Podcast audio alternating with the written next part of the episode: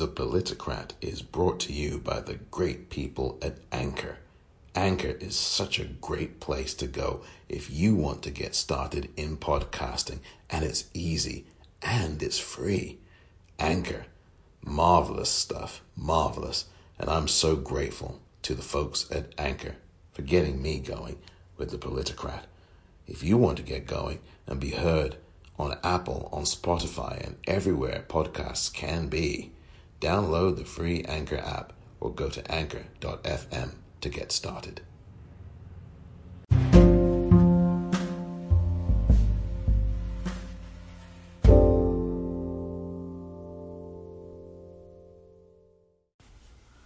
Welcome to another edition of The Politicrat. I'm Omar Moore. It is Tuesday, April the 14th, 2020. I hope that you are coping as best you can with what we are all going through, but various degrees of it, of course, with this pandemic. Hang in there. It's obviously a very difficult and bumpy ride that we are on. Some of us experiencing a lot of pain and suffering and heartache and heartbreak and tragedy and some of us not so much. But we are all going through this no matter what. We all are in this together. Some of us not as much because, of course, some of us aren't feeling this in severe ways. Karl Anthony Towns has real grief these days. He lost his mother, the NBA player Karl Anthony Towns, losing his mother to coronavirus yesterday. Very, very sad indeed. So, my condolences go to the family of Karl Anthony Towns and, of course, to Karl Anthony Towns himself for a really tragic and very sad loss. His mother, Jacqueline, who was a true warrior and a loving soul to the family and to Karl Anthony himself. Really sad to hear about this. Karl Anthony Towns did a video on Instagram several weeks ago saying that his mother was in an induced coma fighting for her life. And sadly, she lost that fight yesterday. So, again, my sincere condolences and most heartfelt condolences to him and to his family. And may Jacqueline rest in peace. Before getting to today's main thought, I wanted to just give some of the headlines to you in case you were not aware of them. Some of the things happening over the last few hours. In the latest news that's going around, in case you are not aware, and I think this is important the IMF has literally said that the global economy will suffer its worst year since the Great Depression. That's an article in the Associated Press today by Paul Wiseman and Martin Crutsinger. I'm just going to read a few uh, bits of this. Dateline Washington. This is today. Beaten down by the coronavirus outbreak, the world economy in 2020 will suffer its worst year since the Great Depression of the 1930s, the International Monetary Fund says in its latest forecast. The IMF said Tuesday that it expects the global economy to shrink 3% this year, far worse than its 0.1% dip in the Great Recession year of 2009 before rebounding in 2021 with 5.8% growth. It acknowledges, though, that prospects for a rebound next year are clouded by uncertainty. The bleak assessment represents a breathtaking downgrade by the IMF in its previous forecast in January before COVID 19 emerged as a grave threat to public health and economic growth worldwide. The International Lending Organization had forecast moderate global growth of 3.3% this year but far reaching measures to contain the pandemic, lockdowns, business shutdowns, social distancing, and travel restrictions have suddenly brought economic activity to a near standstill across much of the world. This is an echo of what the managing director of the IMF said last week, and I mentioned this in a previous episode, that this was going to be happening, that there's going to be some severe pain and heartache. In fact, the IMF yesterday announced that it was forgiving debt to a number of countries who are developing nations, so to speak, who are struggling, obviously, at this time. That is in the Associated Press today. The headline, once again IMF global economy will suffer worst year since depression. That so many of our fellow Americans are feeling. So today I am asking all Americans, I'm asking every Democrat, I'm asking every independent, I'm asking a lot of Republicans to come together in this campaign to support your candidacy, oh. which I endorse, to make certain that we defeat somebody who I believe, and I'm speaking just for myself now, uh, is the most dangerous president in the modern history of this country. That was Bernie Sanders, and you may have heard an audible reaction there from Joe Biden, who is the presumptive Democratic nominee for president. He became that last Wednesday when Bernie Sanders ended, or I should say, suspended his presidential campaign. And yesterday, that sound you just heard was from yesterday when Bernie Sanders, who really is showing himself, if anybody doubted it, to be a true leader. That is true leadership from Bernie, who just five days ago suspended his campaign and now has jumped on board the Biden train here now. That is leadership. Now, hardly who you will not find a politician who will do that so quickly as a number two challenger. You cannot find one who just five days after suspending his own campaign has jumped on board the Biden train. Bernie Sanders was the number two challenger in this race, or I should say the number one challenger to Joe Biden. And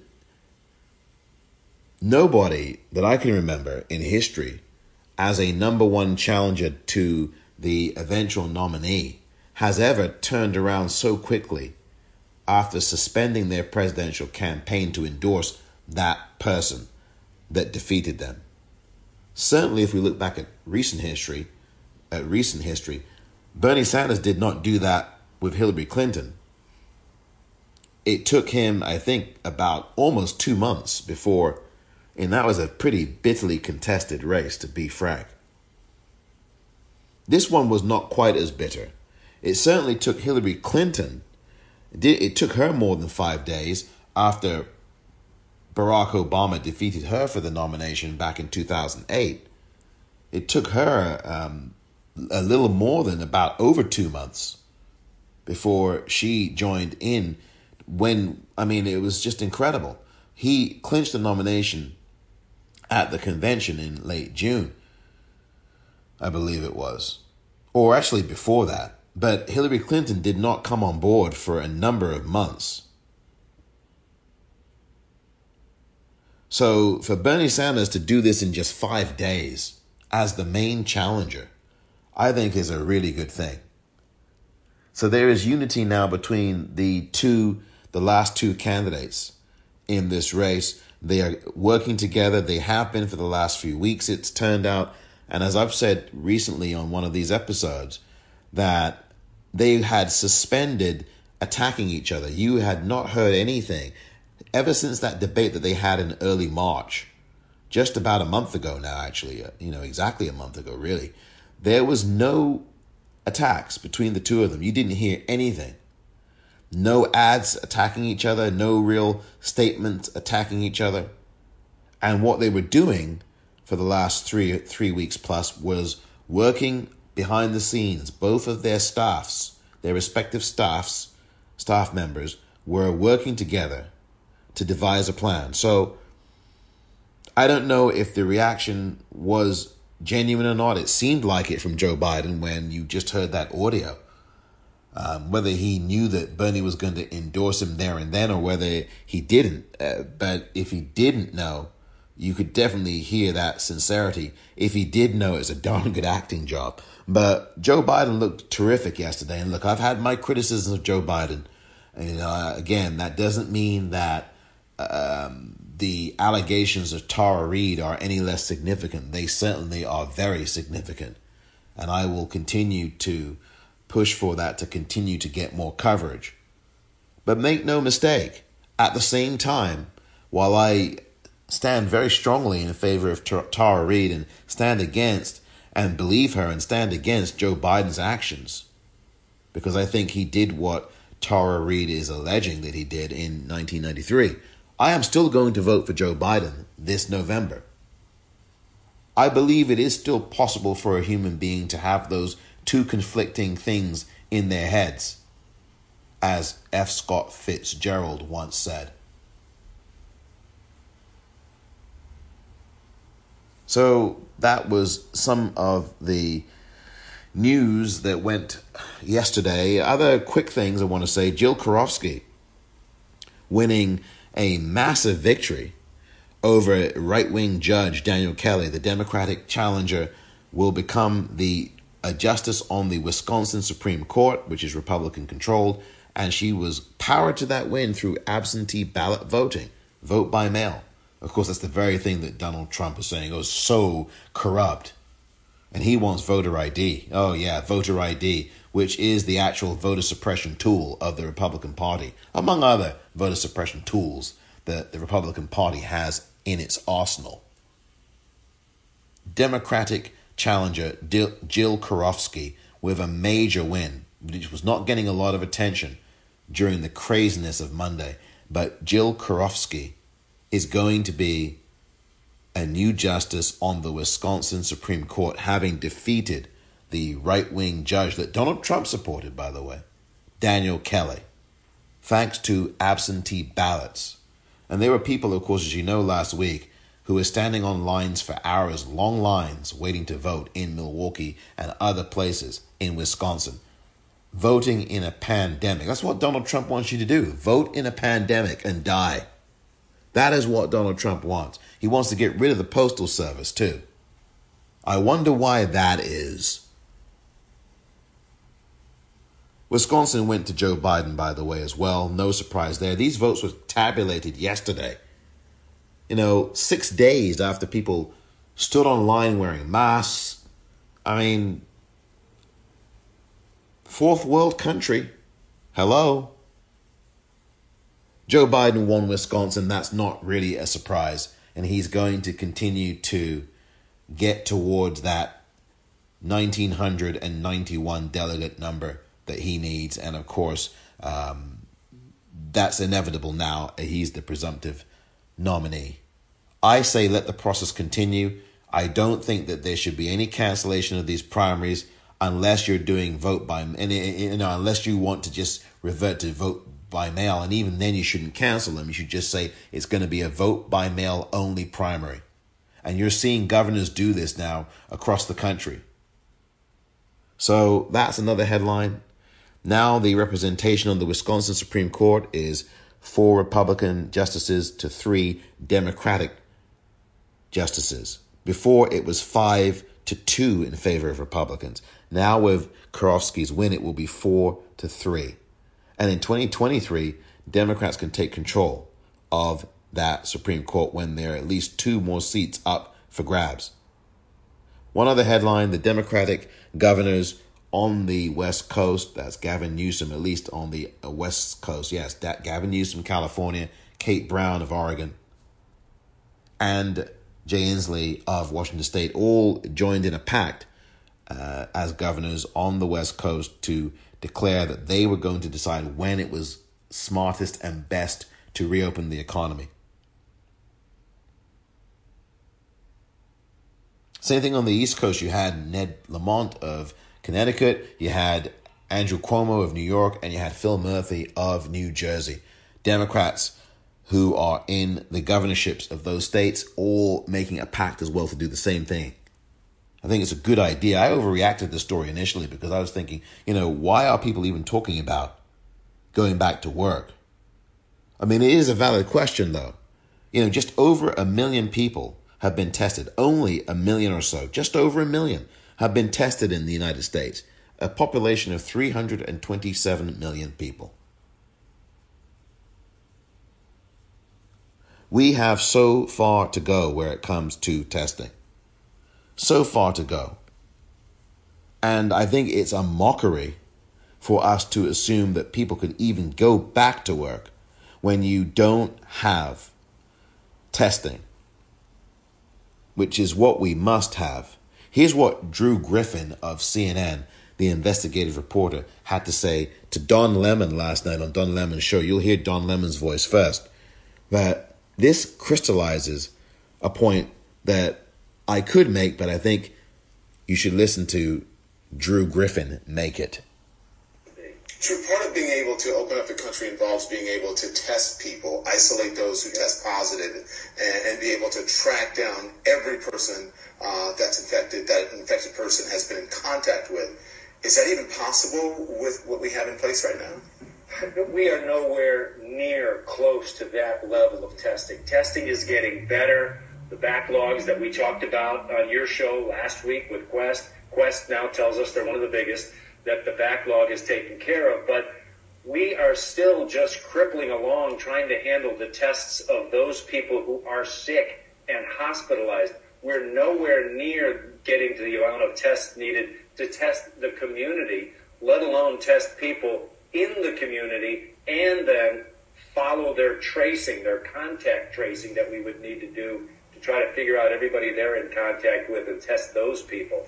It's it's a long way off, and uh, again, you know, the aspiration coming out of the White House is just far ahead of reality. And indeed, well said, Drew Griffin from CNN, the investigative reporter there last night on Don Lemon's program. We need to test at least 160 million people. You know, that is the workforce in this country. You need to test 160 million people. There is no infrastructure to even do that. Where is the platform? Where is the infrastructure to do that? This requires a system to be set up, and that needs to be in place in order to facilitate that number of people.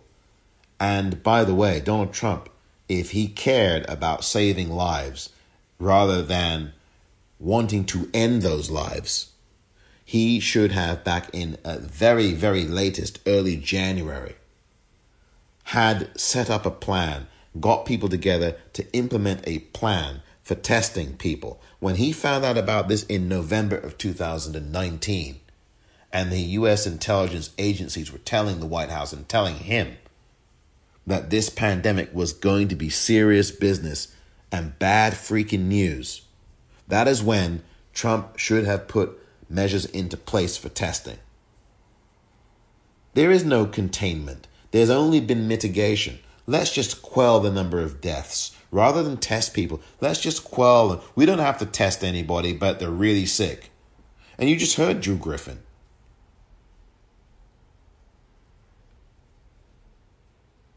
They're barely struggling to test the people who are very sick.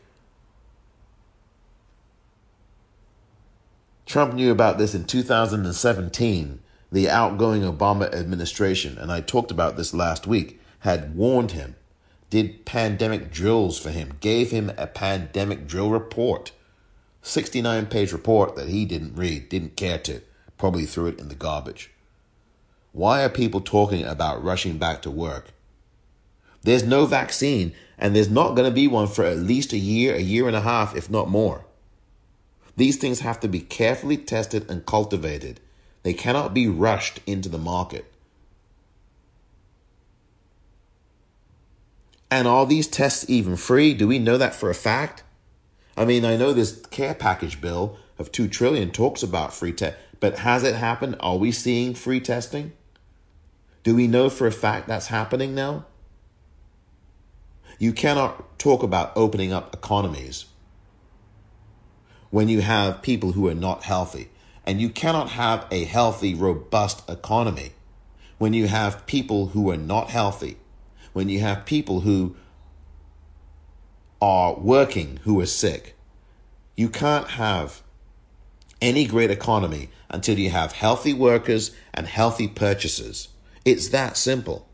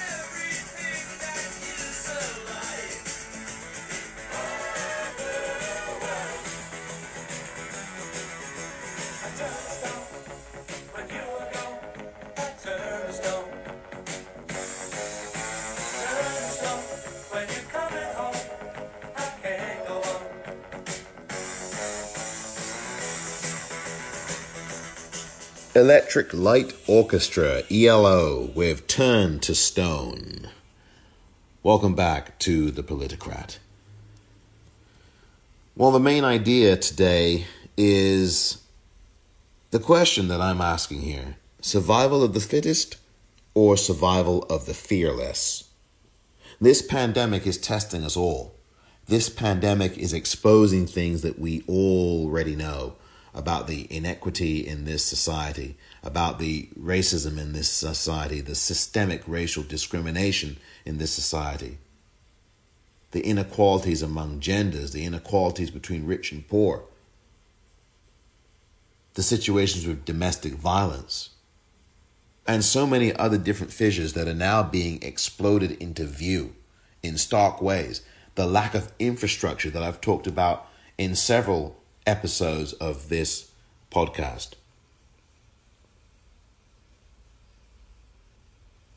And while you've got politicians in various countries preaching herd immunity and this Darwinist idea of survival of the fittest, I really want to propose something that will become clear later on in this episode about survival of the fearless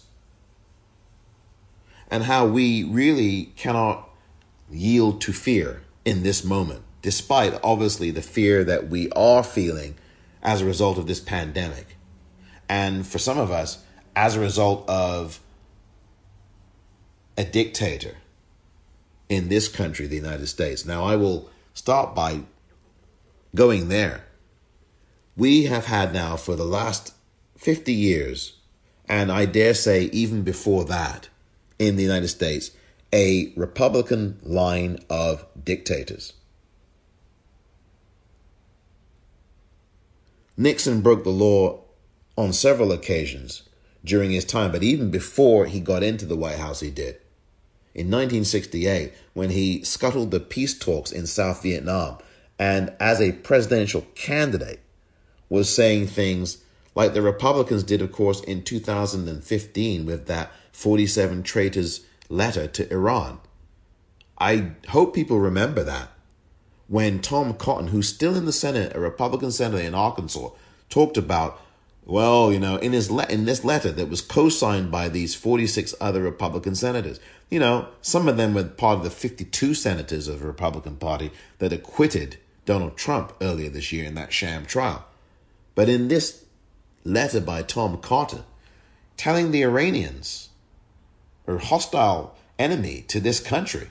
Well, you know, don't pay attention to President Obama's arms deal because, you know, he, he can be voted out of office and, you know, we may get someone different in there. And, and Congress can really have the power here, not not Obama. So you really shouldn't get involved with that.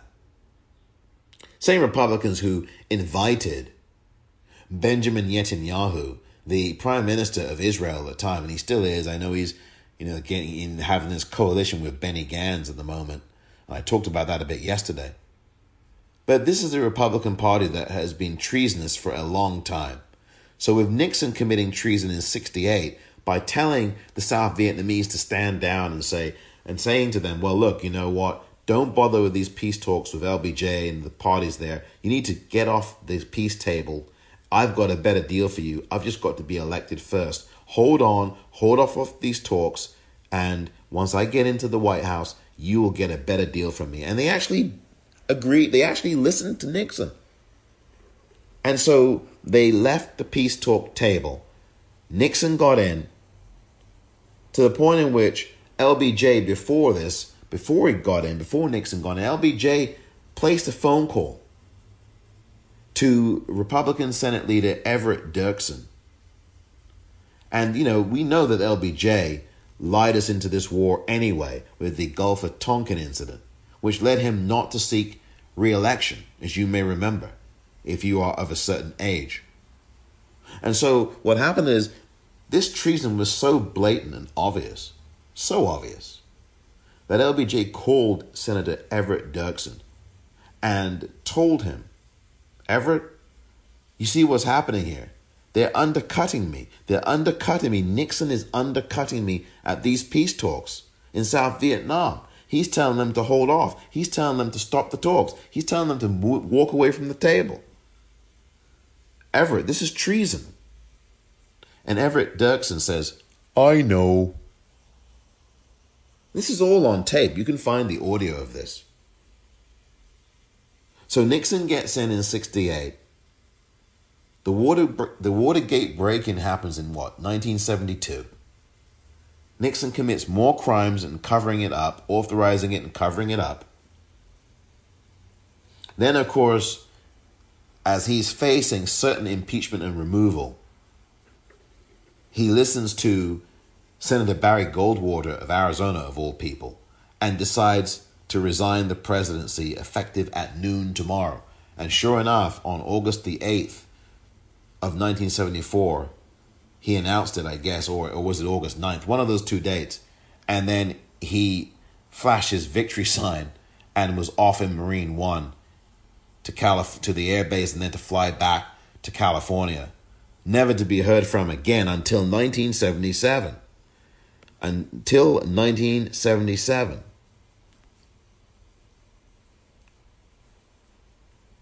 And in 1977, I mean, this is just. I don't know what to tell you on this one. But, you know, 1977 was a very interesting year you know, you had the oil crisis, OPEC, you had, um, you know, these crazy things going on, strikes happening. The oil crisis was a really big thing Jimmy Carter was struggling with, dealing with that. The Debbie Downer speech, when he talked about Americans having to become more compassionate and less greedy and less selfish, it was a stunning speech at the time. Absolutely stunning speech. I mean, people were taken aback by it. They were calling it the Debbie Downer speech. It was an absolute stunner, but it was the truth.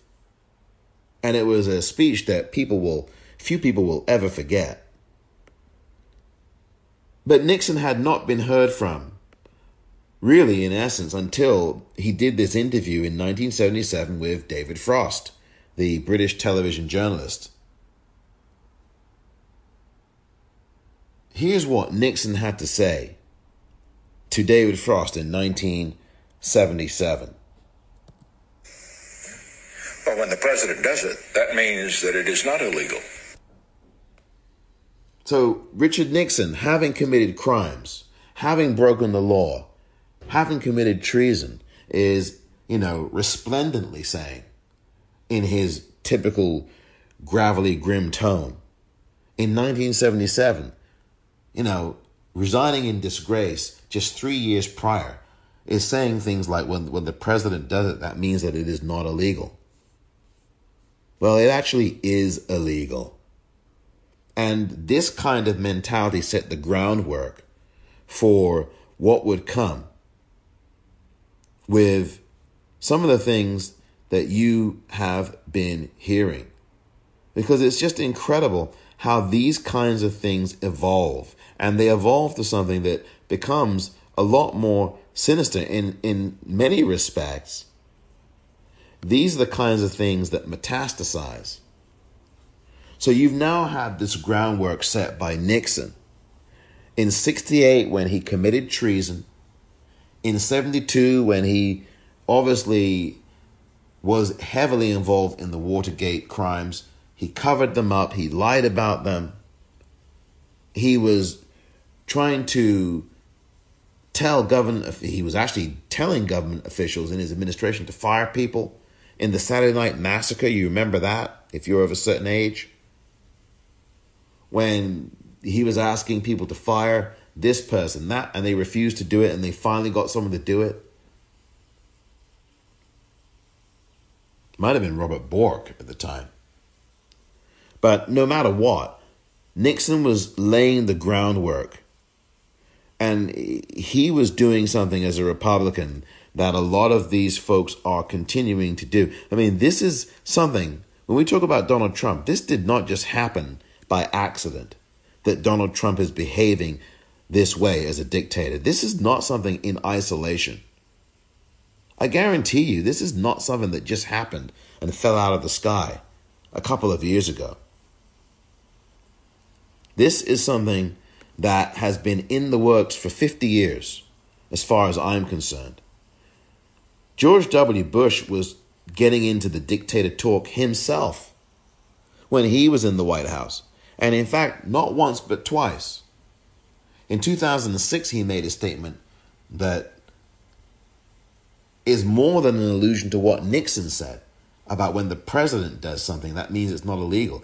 The primacy of the office of president, Nixon is arguing, gives him or her protection from any kind of problems with prosecution. That is what Nixon is propounding in that piece of audio I just played. And now you've got dictator talk coming from George W. Bush in 2006, and here again in this clip from 2007. Listen closely to it because the audio is pretty low. You know, a dictatorship would be a heck of a lot easier. There's no question about it. A dictatorship would be a hell of a lot easier. There's no question about it. And you hear reporters in the White House there laughing why are they laughing? Are they uncomfortable or is it because they think that what he said was genuinely funny? I think it is genuinely terrifying. So, this thread of dictatorship and this primacy of the president smacks not only of tyranny and authoritarianism, but also smacks of a great danger to the country. And this kind of primacy in the president that makes him akin to a king and a dictator. And this is very, very dangerous stuff.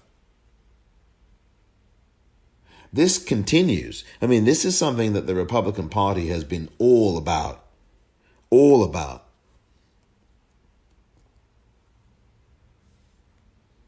You have the Office of Legal Counsel saying things like, well, the president cannot, a sitting president cannot be indicted. That's something that has gone on now for the last 40 or 50 years or so. From Nixon onwards, I guess it's around that time, I think that doctrine was created, or sometime after that. The Office of Legal Counsel, this is not law, this is not in the Constitution, this is just commonly held doctrine and it's not even really written down anywhere. It's not even doctrine. It's just this is practice. We don't indict sitting presidents.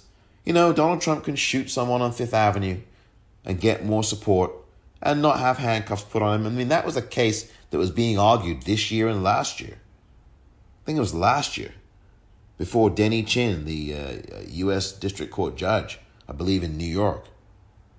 And you had Trump lawyers arguing well, yeah, he could shoot someone and he shouldn't be indicted for it. No, he can't. This was actually happening this year. This was part of that impeachment sham trial. This is part of the arguments that Trump's lawyers made. You had people like Pat Cipollini or Cipollone getting up there, and he should not. He should have his law license taken from him. Talking like that. You had Alan Dershowitz, who has become a real scumbag over the years, to say the least, making these outlandish arguments for dictatorship. Outlandish.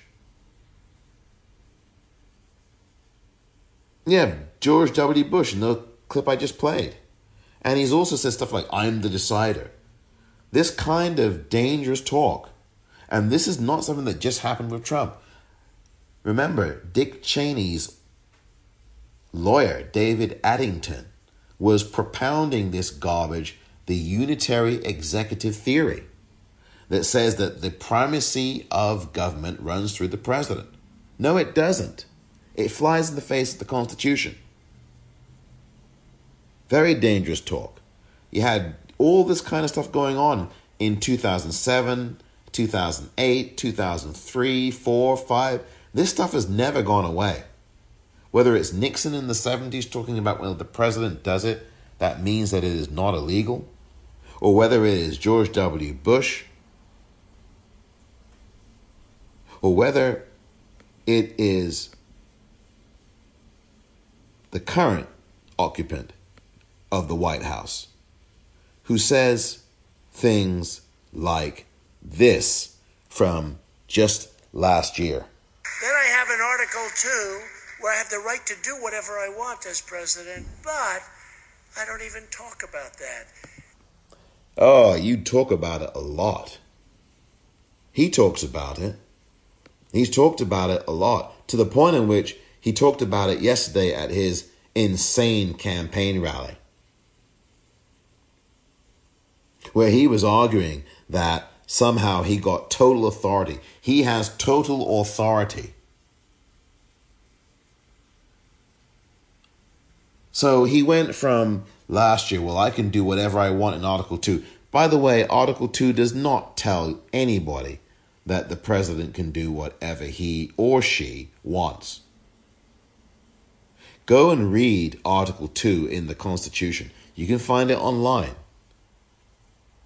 Article 2 deals with the executive branch, where Donald Trump presently is polluting it, destroying it, and consecrating power as a dictator.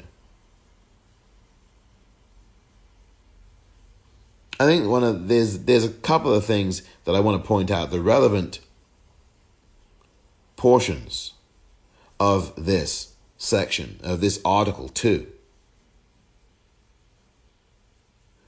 Article 2 section 2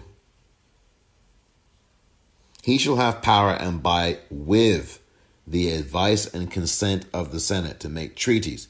Two thirds provided two thirds of the Senate senators present present concur, and he shall nominate by and with the advice and consent of the Senate, shall appoint ambassadors, other public ministers and consuls, judges of the Supreme Court, and all other officers of the U.S.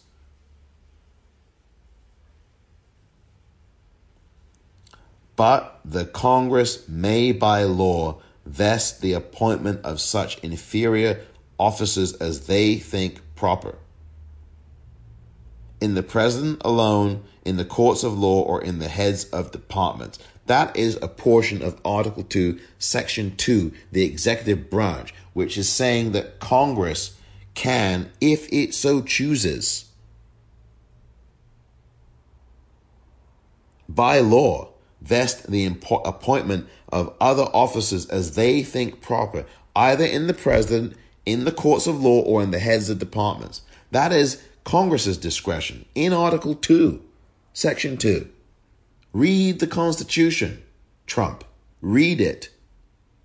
And stop watching Fox News. Section 4. The President, Vice President, and all civil officers of the U.S. shall be removed from office on impeachment and for conviction of treason, bribery, or other high crimes and misdemeanors. Well, the Republican Senate, 52 of these folks, acquitted him in that sham trial that we had earlier this year.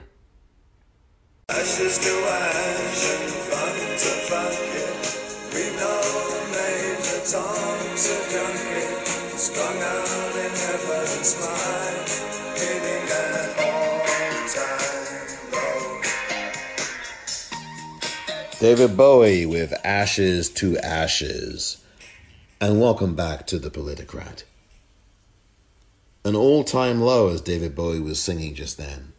I think we've hit that in this country, although I could also argue that we've been lower than this in this country before. Believe me, with enslavement and genocide in this country, enslavement of black people in this country, you know, the enslavement and uh, of black people and the Jim Crow era that continues on in more subtle forms. Police brutality, killing of unarmed black people, and the genocide of Native Americans. I mean, dropping bombs on Hiroshima and Nagasaki, dropping nuclear bombs on them, I might add. We've been way lower. But we have not learned our lesson, quite frankly. When Donald Trump, by the way, talks about, I have total authority, he is saying that he's a dictator.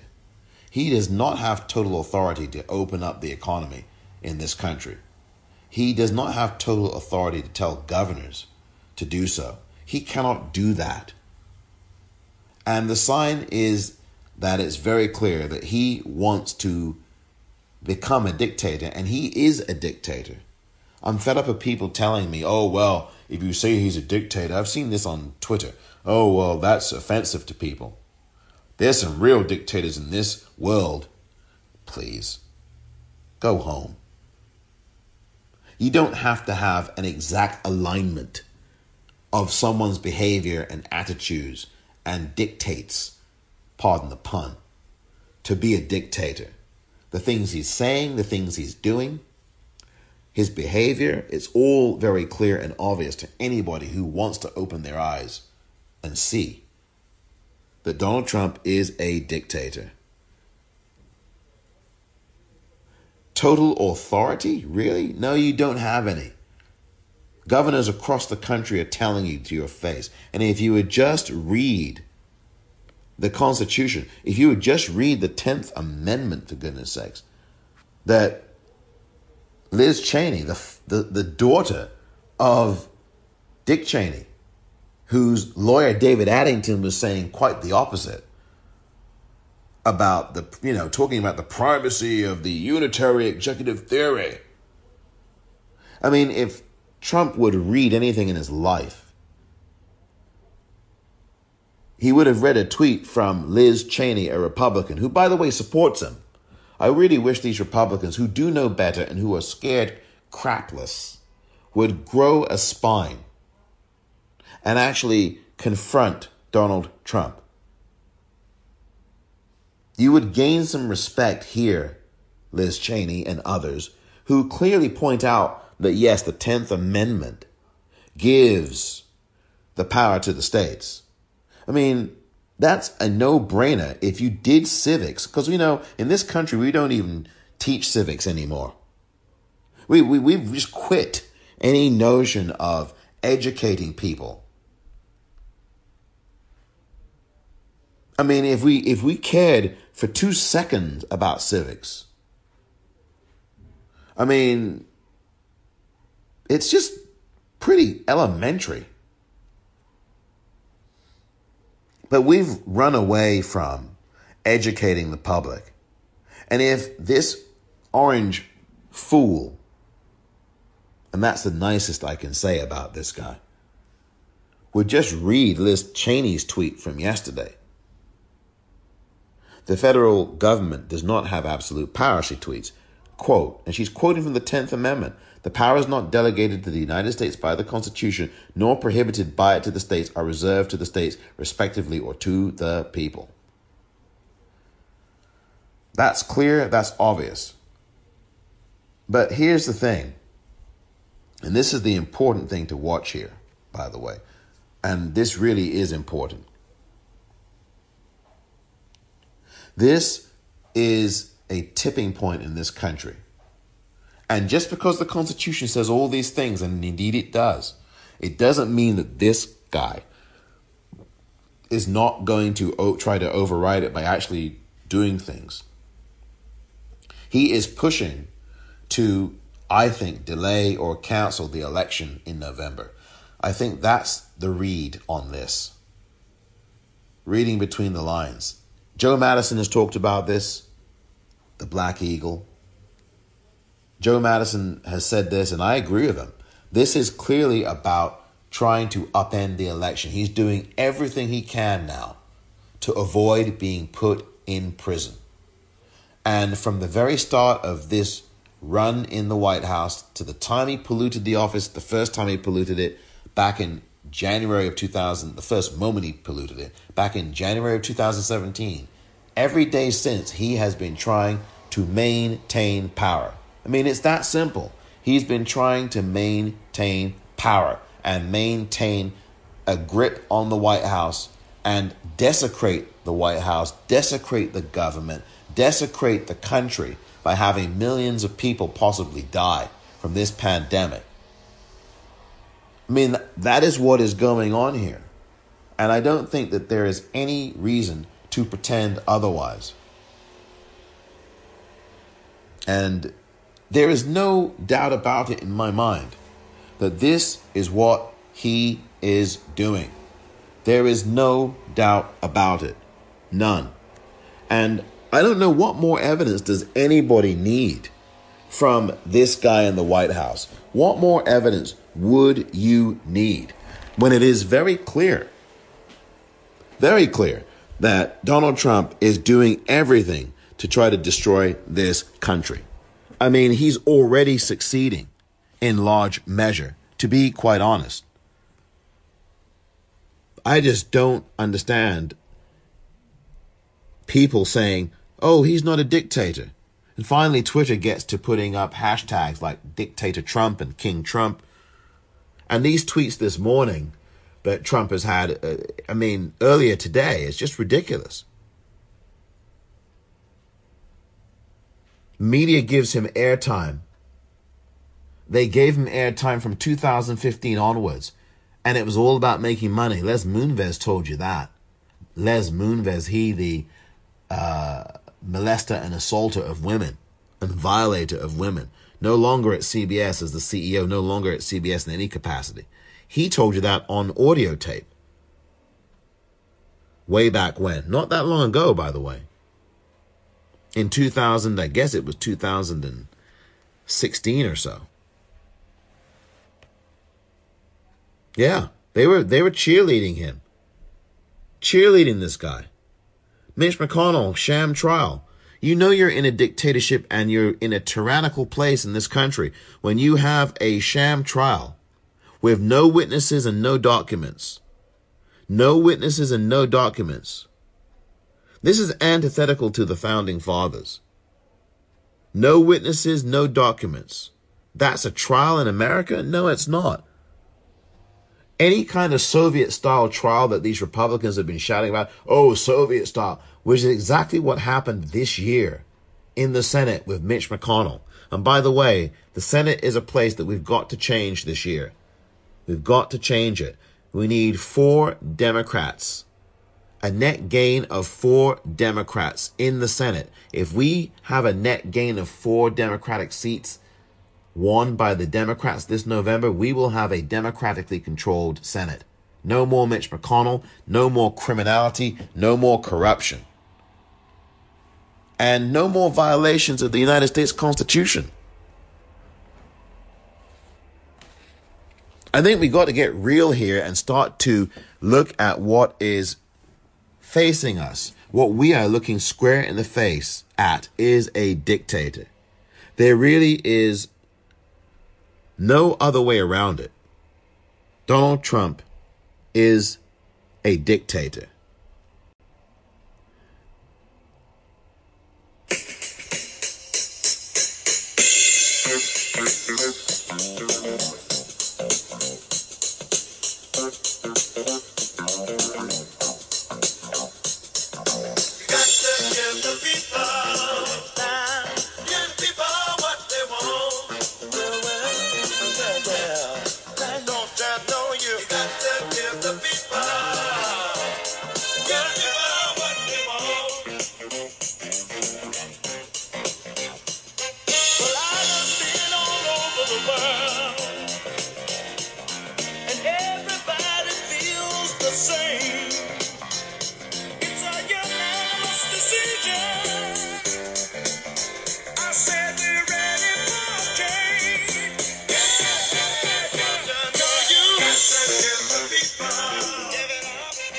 The O'Jays give the people what they want. Welcome back to this edition of The Politicrat.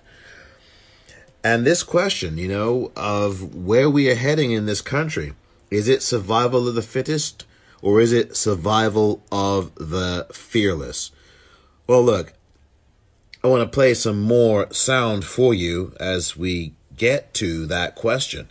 Don Lemon had something to say about where this country is, especially with the present occupant of the White House. He said this on his show last night on CNN, and I thought that this is something that you might be interested in listening to in case you missed it last night. He turns this briefing into an epic meltdown, making it all about defending himself gaslighting, rewriting history, instead of giving Americans the facts that we all need to save our own lives and the lives of the people that we love. I lost a very good friend this weekend. I wanted to hear from the president how he's going to stop that from happening. Instead, I got a campaign video. What do I need a campaign video for? I want to know how are you're going to stop my loved ones from dying. I don't need a campaign video, Mr. President. How are you going to keep friends and loved ones from dying? It is crystal clear from what happened today what the president's top priority is defending himself rather than focusing on the health and well being of the American people.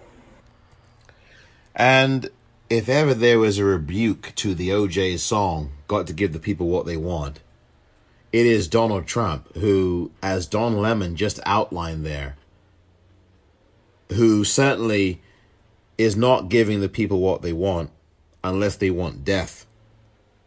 There are now about 25,000 people and counting in this country who have died from this coronavirus. And Donald Trump is saying, well, we don't need testing. We don't need testing for everybody. That's ridiculous. I don't think so. This is where Donald Trump's dictatorship is. It's about ending people's lives and keeping him in power with a lower vote population, a lower voting population. That's where this is really going. We know that. And we know that with it is the end of a country. The end of this country is in sight. And there's only one group of people who can stop this from happening. And you know who that is? Us. Gloria Borger was talking about her feelings about what happened at that press conference, and Don Lemon alluded to it at that campaign rally. Don Lemon alluded to this when there actually was a showing of a propaganda video about what Trump has done responding to this crisis. The truth is, he's done nothing except let people die. He's got blood on his hands. And he actually played for the press in the White House press briefing room yesterday. This video. I mean, that is campaigning from the White House podium. I told you, I've said it. I'm not the only one who've said it, but many have as well. This is a campaign rally every day, two hours, three hours. It's all campaigning. And the media has got to stop showing this garbage. In fact, MSNBC and CNN cut away from this stuff at one point. When that video was being shown, they cut away. and you had a discussion about the propaganda. That was disgusting stuff, disturbing stuff. And Gloria Borger, a CNN analyst, was saying this on Don Lemon's show last night. This is what she had to say about that sham, that disgusting stunt, very dangerous stunt that Donald Trump pulled yesterday. Um, I, I, just I don't see how folks in the White House let this occur. Now I was told that. The- now that's uh, the the latter portion of it, but here let me get to it now. My apologies. Here's what Gloria Borger had to say about this disgusting and very dangerous and ominous stunt from Donald Trump yesterday. Uh, Gloria, you first. So tell us, what did we learn from that briefing tonight? Well, not as much as we wanted to learn. I think um, the only clear message coming from the president during all of these briefings, because there are a lot of mixed messages, as you know, the only clear message we're getting is that Donald Trump sees himself as another victim of the pandemic, that uh, people aren't treating him with respect that he now today says, Oh, I have clear authority, and how dare any journalist question uh, that when, in fact, of course, the Constitution was written because nobody wanted the president to have any kind of uh, unchallenged authority. So this is a president who feels that he's being attacked unfairly and that he's being uh, treated unfairly and that somehow he's being victimized by all of this. It was a disgraceful performance, Don. And in many ways, it was really, it was disturbing, of course, but it was also chilling because this is not what we should be expecting this kind of behavior from the President of the United States from the podium at the White House. It's one thing to have this kind of behavior at a campaign rally, but when the podium of the White House is turned into a campaign event at taxpayer expense, I think that is completely over the top. And um, I, I, just I don't see how folks in the White House let this occur. Now I was told that the video was not widely circulated, and I'm not surprised. Oh, I'm not surprised either. But this was a campaign rally. That's the one thing I think that Gloria Borger does get wrong there, although I agree with everything she says. This is a campaign rally, and it's no less disgusting, and it's not acceptable. This is a guy who is a criminal. He is showing you that he's a criminal every day that he exists in that White House. He has committed impeachable offenses, he has been impeached and he continues to commit crimes daily. Daily. This is a high crime and misdemeanor that he's done now by not acting swiftly enough to arrest this pandemic and to stop the spread of this pandemic and to stop the loss of life. He has sat back. He has said, oh, New York doesn't need 40,000 to 30,000 ventilators. New York's death toll now is over 10,000 people at the time I'm recording this. And by the time I finish recording it, it's probably going to be closer to 12,000 people. Gloria Borger hit the nail on the head, though. This is disturbing. This is not what we're looking for. This is the sign that this country is being taken over not only by a fascist dictator, but by a death cult. I think it's never been clearer than it is now. Never been clearer. John Boehner quit politics in 2018, I believe it was, maybe 2017. And Paul Ryan quit in 2019 when it was clear. And I think these guys quit not just because they were probably going to lose their seats, but also because they knew what was coming as far as Trump is concerned. Here's what John Boehner, the former Republican Speaker of the House, said in 2018 about where we are with this Republican Party and what it has become. Listen to this. There is no Republican Party. There's a Trump Party. The Republican Party is kind of taking a nap somewhere. There you go. I don't think that anyone could say it clearer than that. That is your former Republican Speaker of the House, John Boehner. in 2018. There is no Republican Party, only a Trump Party. And that's exactly right. You have these Republicans now who are basically Trump Party members acquitting him in the Senate when it was obvious to everybody that this guy committed those offenses and should be found guilty of them. He even had several Republican senators, most notably Lamar Alexander, who was quitting the Senate because he's retiring in January of next year, even saying in tweets that yes, he did commit these crimes, but should we be acquitting him? No. That will be up for the American voters to decide in November.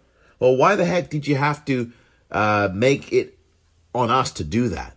I mean, we we will rise to our responsibility, but your responsibility is not to pass the buck. Lamar Alexander, your responsibility is to do what the evidence and the facts mandate you to do in a court trial. This is a trial in the Senate, and I get it, it's a political trial. But have some guts. Your Republican colleagues did in 1974 in the House when they voted when they were going to vote to impeach this guy, Nixon. And now, 40 or so years later, 40 plus years later, 46 years later, you guys have no backbone. You're now a Trump party. 52 of you, 52 Republican senators said, no, nothing to see here.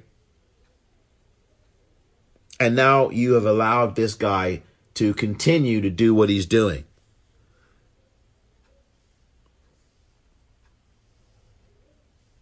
I mean, this is something that another Republican, John Kasich, when he was running for president for 2016, this is what he warned about in a campaign ad that he did back in 2015.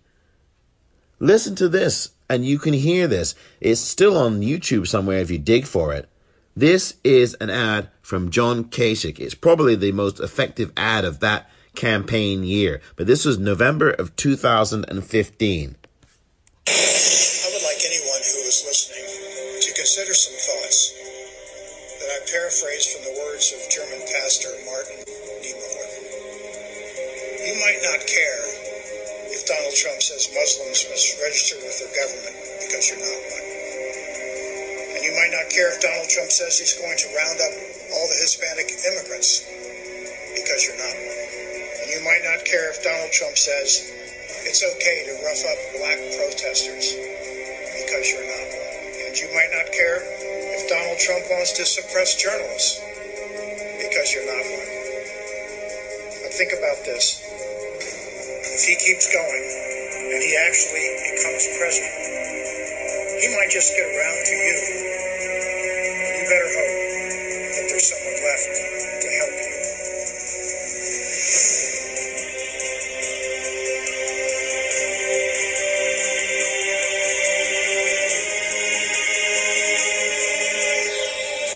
Was John Kasich's ad in 2015. He is a Republican. Obviously, not somebody that I agree with. His policies, certainly, I don't.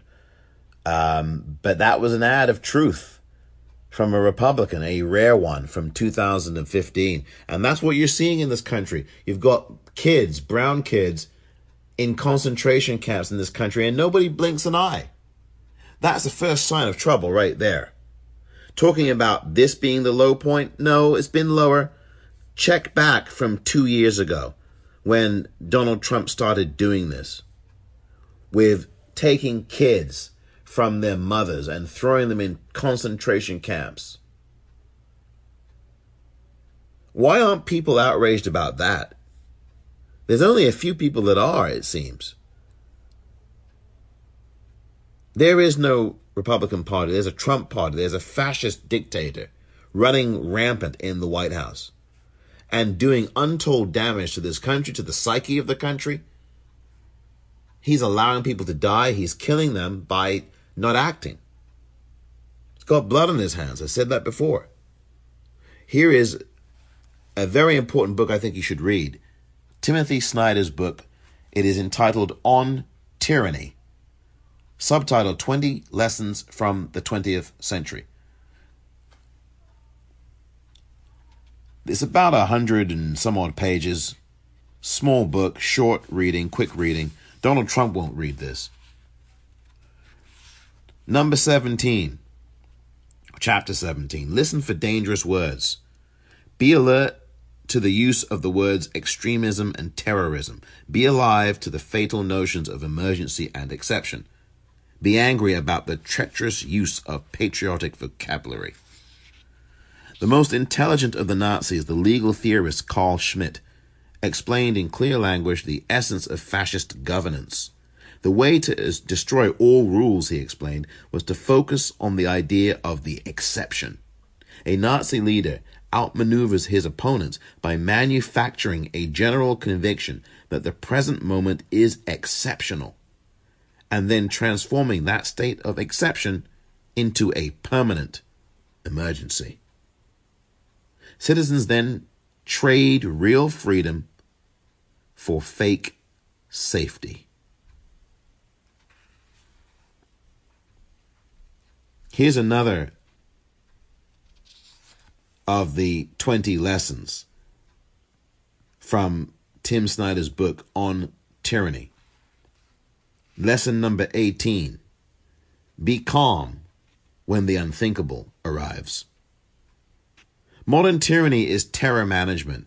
When the terrorist attack comes, remember that authoritarians exploit such events in order to consolidate power. The sudden disaster that requires the end of checks and balances, the dissolution of opposition parties, the suspension of freedom of expression, the right to a fair trial, and so on, is the oldest trick in the Hitlerian book. Do not fall for it. That from on Tyranny by Timothy Snyder. I suggest you read that book, especially now.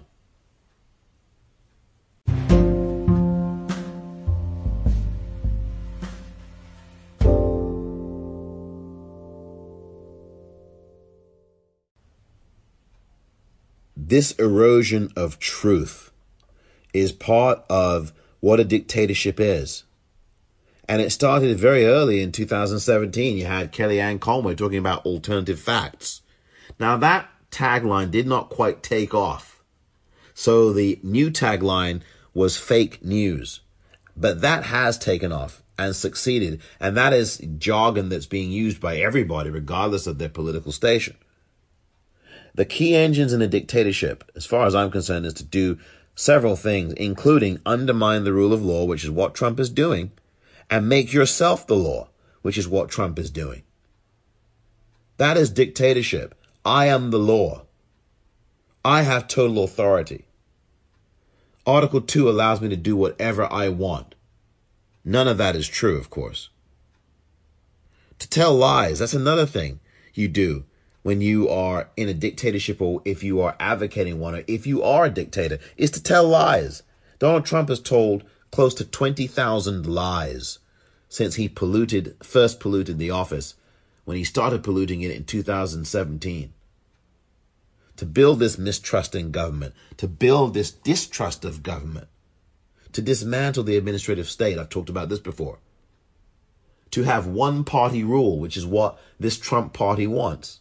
They want one party rule permanently. He had Mike Pence earlier this year, and I played that clip to you in a prior episode, saying on Fox News, I have a feeling that she'll be, and he's referring to Nancy Pelosi, I have a feeling that she'll be the last speaker to sit in that chair for a long, long time. Like I posed back in an episode back then, a few days back, a few weeks back, what does Mike Pence know that the rest of us do not know?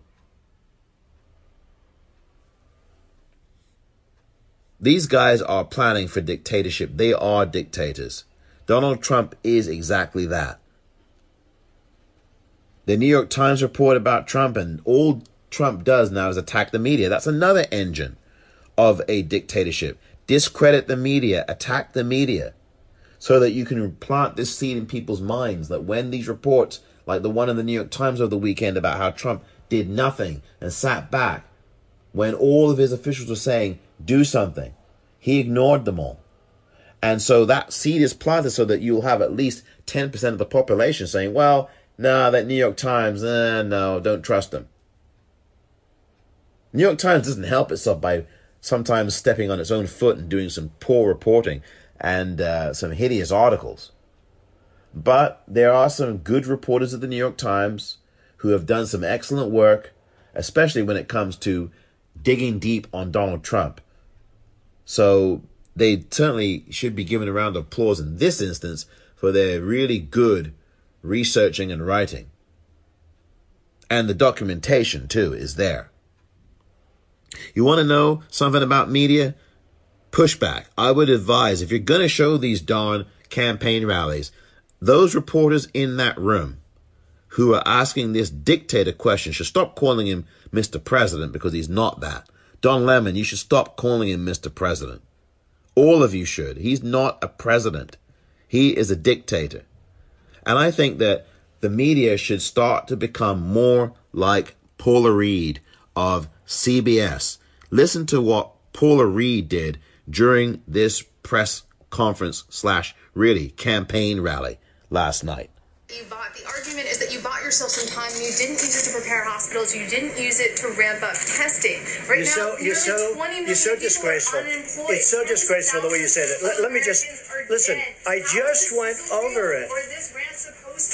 I just went over in it. an unprecedented crisis. Nobody thought we should do it, and when I did it, But what did you do with the time that you bought?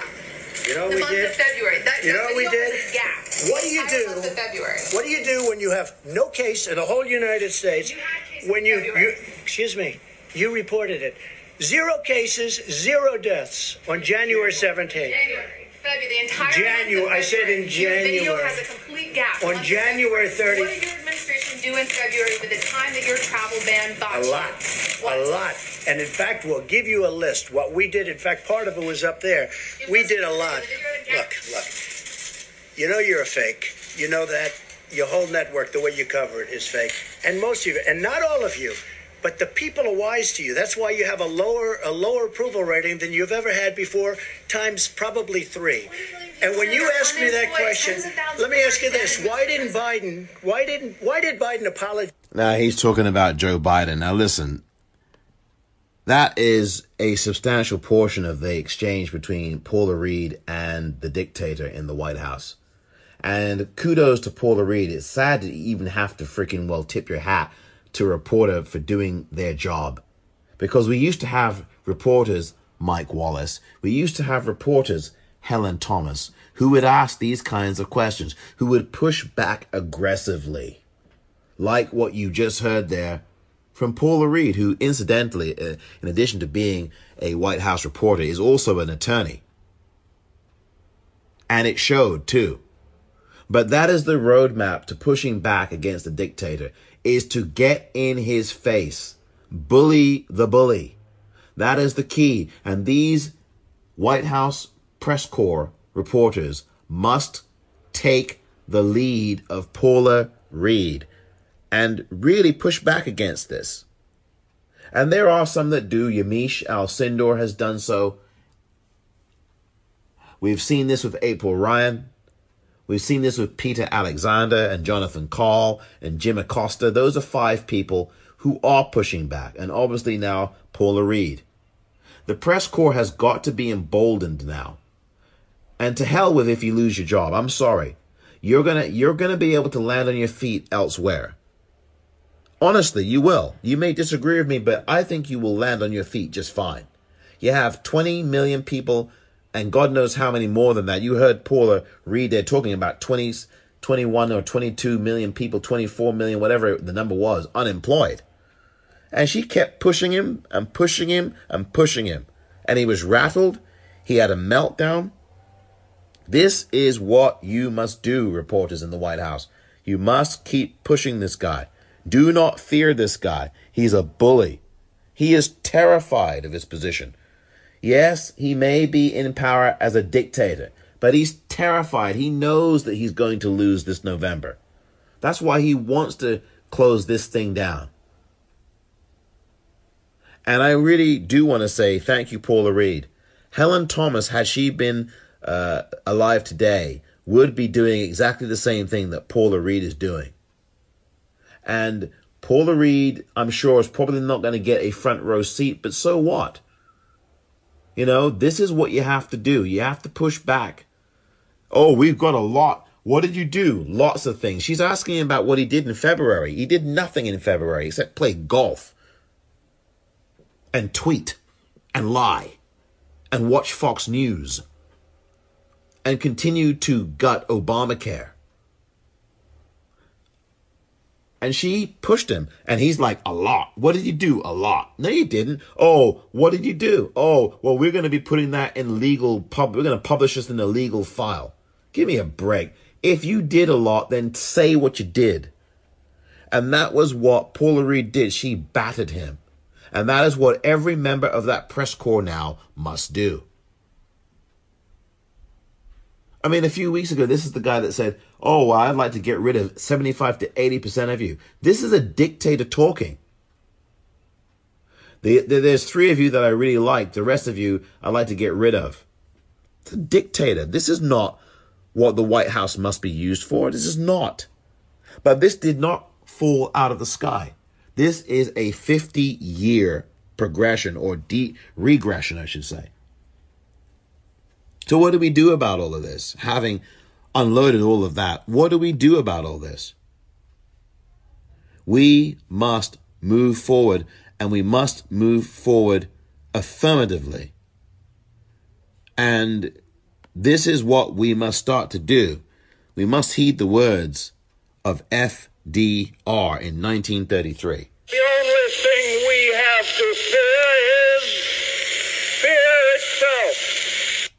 The only thing we have to fear is fear itself. That was from his 1933 inaugural address. That is exactly what we must overcome. These are fearful times, uncertain times, but we've got to start getting organized. We have to. I mean, there's just no other way to do it. I know that this is the time that people are fearful. There's lots of different circumstances, but we've got to make sure that we have a plan for November. I have talked about this before in a previous episode. November, November, November. We have to have a plan. Are you going to tell your friends to vote? Are you going to tell your relatives to vote, your family to vote? Are you going to inform people about voting and educate them? It's going to take all of those efforts and more. We need a supermassive turnout to drown any voter suppression efforts because believe me, there are going to be, they already are voter suppression efforts. They are being tested out in the Democratic primaries. We've seen that last week in Wisconsin. We've seen that, of course, in Texas, in California. We've seen that in various states. This was a dry run. All of this kind of voter suppression, this, oh, let's have voter ID. Let's not have vote, vote by mail. Let's get rid of it. Let's dump the post office. By the way, call your senators and your congressperson at 202 225 3121. Tell them to save the post office, that we need it. You must speak out about this. I'll get into that another time in more detail. But what we can do is be fearless. We cannot yield to fear. And we've got to do more than pray. You can pray until you faint. But if you don't get up and try to do something, God is not going to put it in your lap. And there's no need of running and no need of saying, honey, I'm not going to get in the mess. Because if you were born in America with a black face, you were born in the mess.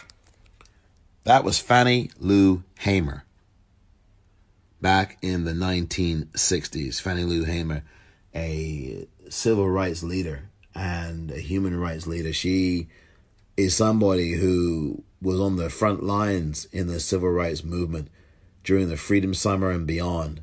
One of the great leaders that we've ever had in this country is Fannie Lou Hamer. And as you heard there, she said, You can pray until you faint.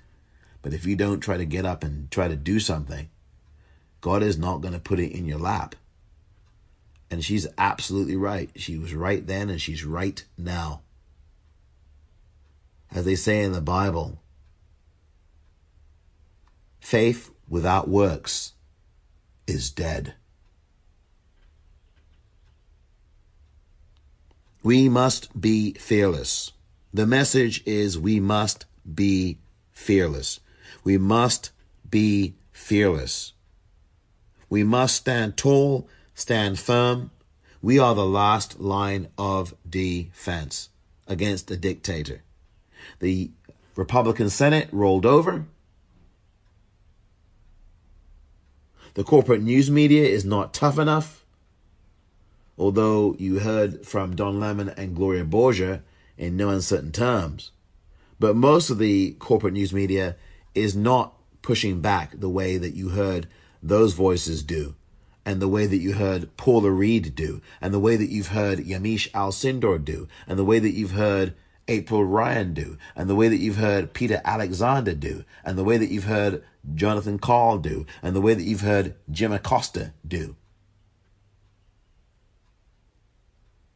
There are one or two others, but beyond them, beyond those six or seven people, there is not this spirited pushback. I don't see it in the Democratic Party either, by the way. And I've written about this, I've talked about it. And that's why I think Bernie Sanders, as I started this episode with Bernie, is going to be very important now to Joe Biden. He is going to be campaigning on his behalf. He's going to be firing up the base. And this is before Biden even mentions who his VP is, before he even names that person. It's going to be a woman. But I think he should be naming that person now. After we're getting deluged lies upon lies upon lies daily for two, three hours, the media should stop covering his press conferences, his campaign rallies, and then play back the relevant parts for their stories, and then they can rebuke and, and critique and criticize. This guy is a danger to the country and to the world. And we are seeing that in real time, right now. I'm Omar Moore. Thank you for listening to this edition of The Politicrat.